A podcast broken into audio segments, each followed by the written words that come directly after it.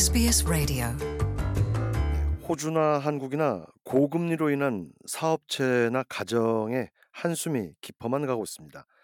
한국은 현재 금리 상황이 어떤지 한국의 시사평론가 서정식 씨 연결해서 자세히 알아보도록 하겠습니다. 안녕하십니까? 안녕하십니까? 네, 어떻습니까? 한국은 현재 금리 상황이 어떤지요? 네. 지금 이제 그 아시다시피 이 미국이 금리를 계속 올리고 있지 않습니까? 어, 그런 가운데 이제 한국도 어, 사실은 그 미국 금리와 연계되지 않을 수 없기 때문에 예, 또 그리고 물가도 있고 여러 가지 여건으로 계속 올리고 있는데 어, 지금 이제 그 기준금리 그러니까 제도권 기준금리는 3.5%로 어, 미국보다 지금 1% 포인트 이상 낮아요. 어, 그런데 그래도 이제 우리가 지금 그 몇 개월 사이에 급격하게 올렸기 때문에 고금리라고 할 수가 있는데 최근에 에, 이제 시장 금리는 또 떨어지고 있습니다. 네, 그러니까 예, 다시 말씀드리면은 혼란스럽다는 거죠. 한마디로 말해서. 네. 예, 그러니까 이 금리가 이 불안정하다는 이야기입니다. 사실 그 경제에서는 가장 경계해야 할적이 불안정이네요. 불안정. 아, 그렇죠. 예.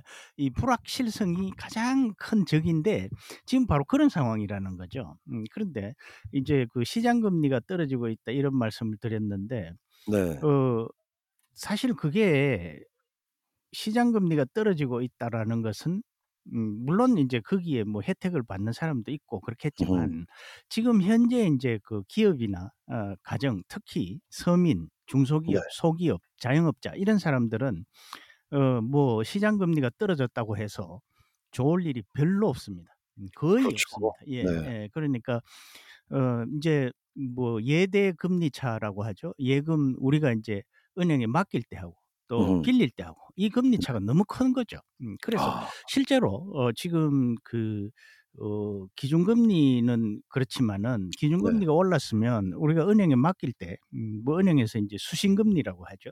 어, 그것도 올라서 어, 음. 은행에 돈을 맡기면 이자 이자가 좀 불어나야 되는데 네네. 사실 그건 2%대에 있단 말이에요. 음흠. 그러면 이게 이제 따지고 보면 마이너스 금리란 이야기입니다. 네. 예, 그런 그런 상황에서 어 이제 어 지금 뭐 공공요금 모르죠? 물가 많이 올랐죠? 어, 그렇죠. 이런 상황에 이제 또 한국 같으면은 가장 중요한 것이 이제 주택 대출입니다. 아, 물론이죠. 예, 예. 마찬가지입니다. 예, 네. 그러니까 사람들이 제일 큰 빚을 지고 있는 것이 바로 집이란 말이에요. 예. 네. 그런데 이제 그게 금리가 높다는 거죠. 그래서 네. 어 지금 제 주변에서도 어 그이 주택담보대출 어 이것 때문에 예 굉장히 어려움을 겪고 뭐 일각에서는 그렇게 이야기를 합니다. "두 배가 올랐다." 음. 네. 금리가 두 배가 오른 건 아니죠. 금리 자체가 두 배로 오른 건 아니지만 네. 가계의 부담이 두 배 이상으로 늘었다는 그렇죠. 겁니다. 예. 그런데 불입금도 늘어나니까요. 어 또. 그렇습니다. 사실 그 서민 가게라는 것이 뭐 풍족하게 뭘예 쟁여 놓고 뭘 하는 게 아니지 않습니까? 다 그 이 뭐랄까 그 지출에 맞춰서 이렇게 타이트하게 짜여져 있고 거기에서 뭐 약간의 예그 어떤 이 여유가 있을지 모르지만 대체로 보면은 타이트하게 짜여 있는데 거기에 하나의 금리가 아 그것도 꽤 큰 비중의 금리가 이렇게 올라 네. 버리면 가게 전체가 휘청거린다는 거죠. 그렇죠. 예. 그래서 이런 그 금리 이 그리고 물가 이 두 가지가 겹치면서 지금 인제 많은 중요한 현상이 일어나고 있는데 어 지금 전 세계적으로 공급난 이 원자재 공급난 공급망에 혼란이 오면서 네네. 이 신차 출고가 아주 지연이 됐었죠. 그렇죠. 예. 네. 뭐 국내에서는 막 1년 이상 기다려야 하는 그러니까 네네. 계약을 하고 1년 이상 기다려야 하는 이런 상황이었는데 어 뭐 특정 차종의 경우 어14 개월 정도 기다렸어야 되는데 네. 지금 그게 4 개월로 단축이 됐어요. 으흠. 예. 4 개월로 단축이 된 게 뭐 공급이 원활해서 이런 것보다 네. 수요가 줄어들어서 그런 거죠. 아, 예. 그래서. 어 일부 그런 사례가 굉장히 많다고 합니다. 그러니까 이 계약을 했는데 네. 14 개월을 기다려야 되니까 지금 예를 들어 뭐어한5 개월 전에 계약을 했으면은 인제 9 개월 남았지 않습니까? 네. 어 그런 사람들이 자진해서 아니면은 음. 뭐어 인제 1-2 개월 정도 임박 출시가 에 뭐야 이 출고가 1-2 개월 정도 임박한 사람들이 네. "나 이 출고를 미뤄 달라."라고 음. 한다는 거죠. 그 이유가 네. 뭐겠습니까? 그러니까 사실은 주택과 가계 함 부담이죠.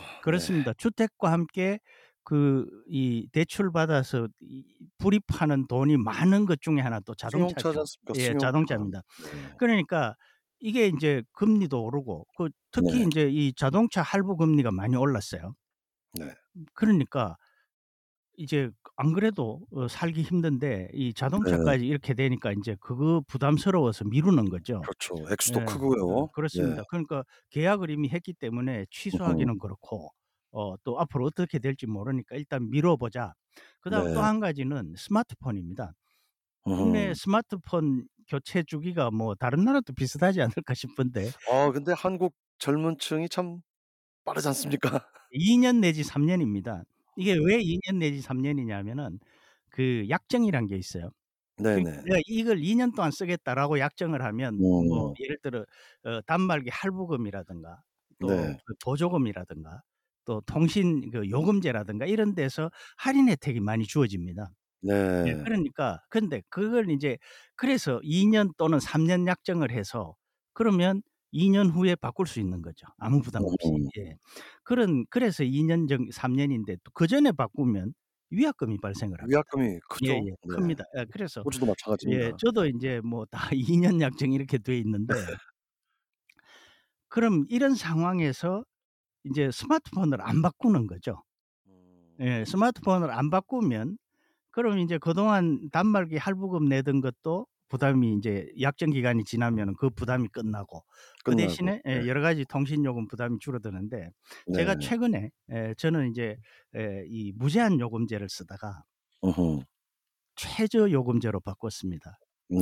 제가 어 뭐 무제한 뭐 이제는 어 더 이상 그걸 쓸 이유가 별로 없다 싶어서 저는 바꿨는데 어 제가 바꿔 놓고 보니까 이게 요즘 트렌드더라고요. 많은 사람들이 저처럼 이렇게 바꾸고 아. 있습니다.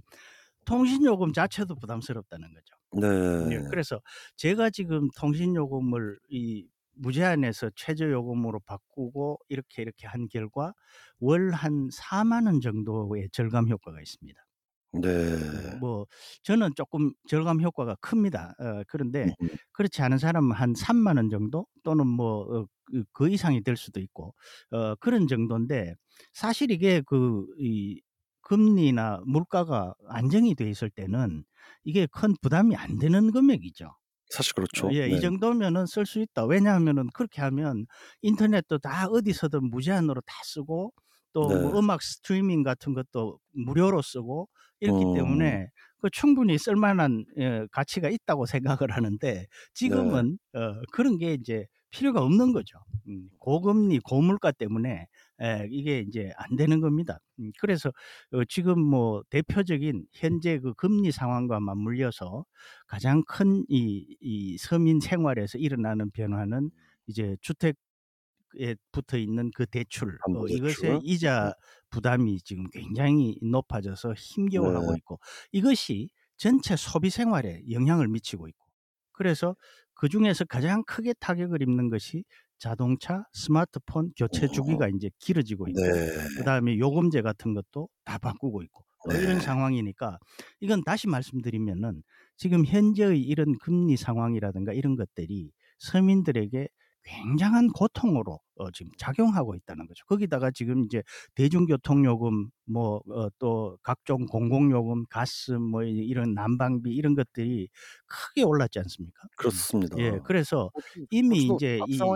네. 경제 충격은 실제 피부에 지금 와 닿고 있다. 아예 음. 이렇게 예 이야기를 할 수가 있습니다. 네. 또 이제 호주의 경우 그나마 그야말로 역대 최저치 금리가 적용됐던 이 고정금리로 그나마 버틴 경우가 많았는데 올 연말까지 약 800,000 주택 대출 가구의 고정금리 계약이 이제 만료되고 이제는 다시 변동금리로 변환해 해야 한다고 합니다. 그렇게 되면 뭐 이 800,000 가구 엄청난 재정적 그 추가 부담이 커질 것이라고 상당히 호주에서도 이제 사회적으로 우려를 우려를 하고 있는데 한국 주택 대출 상황은 어떻습니까? 뭐 변동금리 이런 고정금리가 있습니까? 네. 마찬가지입니다. 어 마찬가지 그래서 예. 주로 인제 변동금리가 많은데요. 네. 이 변동금리가 많다 보니까 그 이제 이전에 그 금리가 막 불안할 때 고정금리로 인제 갈아타는 경우가 많았어요. 음. 네. 그런데 지금 인제 금리가 막 또 오를 때는 그러니 이거 네. 인제 고정금리로 바꾸기가 힘들어지는 거죠. 힘들어지죠. 뭐 당연히 이 그런 상황이 있겠습니다마는. 그래서 금리가 높을 때는 은행에서 인제 고정금리로 대출하기를 선호를 하고 음. 금리가 이렇게 막 어 높아지면은 변동금리를 또 선호를 하겠죠. 어 근데 네. 사람이 사실은 이 금리가 높을 때에 변동 어 고정금리를 해서 낮을 때에 한 그 금리를 유지를 하고 높을 네. 때는 변에또 금리가 낮아지면 변동금리로 해서 이렇게 하면은 참 얼마나 좋겠습니까마는 예 그게 인제 안 되는 거죠. 안 되죠. 어 어 그래서 어 지금 현재 어 한 가지 쪼끔 뭐 일부 계층에서 한숨을 돌릴 수 있는 그런 어 사안이라면은 이 네. 주택담보대출이 음. 이게 이자가 지금 좀 금리가 쪼끔 내려가고 있습니다. 아까 제가 네. 시장 금리가 내려가고 있고 어 음. 제도권 금리는 인제 그러니까 기준 금리는 계속 오른 추세에 있다 이렇게 말씀드렸는데 그 네. 시장 금리가 내려가는 것 중에 하나가 주택 담보 대출의 예 담보대출도 예그아이흥 고정금리가 아 좀 떨어지고 있. 있는 그런 네. 상황인데 사실은 이것도 지금 높은 편이거든요. 예. 그렇겠죠. 그 이미 그러 높았으니까 어 항상 그렇습니다. 예. 그러니까. 이게 인제 지금 이것이 어떤 면에서 그 실제 체감하는 효과로 나타나기 위해서는 이 음. 금리가 쪼끔 더 안정이 되고 하향 안정이 돼야 그렇죠. 된다는 거죠. 그리고 네. 특별히 인제 이런 금리가 높아지면 어한 모든 경제적인 여건이 다 그렇습니다마는 가장 직격탄을 받는 것은 하층민입니다. 예 음. 서민들이에요. 서민들이죠. 예. 음. 그런데 이제 뭐 은행들이 뭐 수수로 수수료, 금리 이런 것들을 인하 경쟁을 하는데 지금 그런 게 벌어지고 있어요. 그런데 이게 인제 꼭 그런 격입니다. 음. 금리가 뭐 올라서 내 부담이 1 0 0만 원이 늘었는데 여기서 인하하는 것은 뭐 5천 원, 만 원 정도 인하가 되는 거죠. 지금 이런 상황이 지금 현재 빚어지고 있는데 물론 이 수수료 금리 인하 경쟁이 빚어져서 계속 내려가면은 어느 정도 효과가 있겠죠. 어 그래서 지금 현재 상황은 어 이런 것들이 혼재하고 네. 그래서 대단히 불안정한 어 음. 그런 상황이고 여기에 공공 요금, 물가 아 상승 모든 이런 것이 맞물려 것들이 예 떴습니다. 맞물려서 어 전체적으로는 아주 혼란스러운 상황. 예. 이것이 이 이 올 연초에 에 경제 음. 상이 상황을 특히 금융 쪽의 상황을 보면은 어 그렇게 볼 수 있다 이렇게 네. 말씀드릴 수가 있습니다. 네. 여기까지 듣도록 하겠습니다. 고맙습니다. 고맙습니다. Want to hear more stories like this? Subscribe to our regular podcasts on iTunes.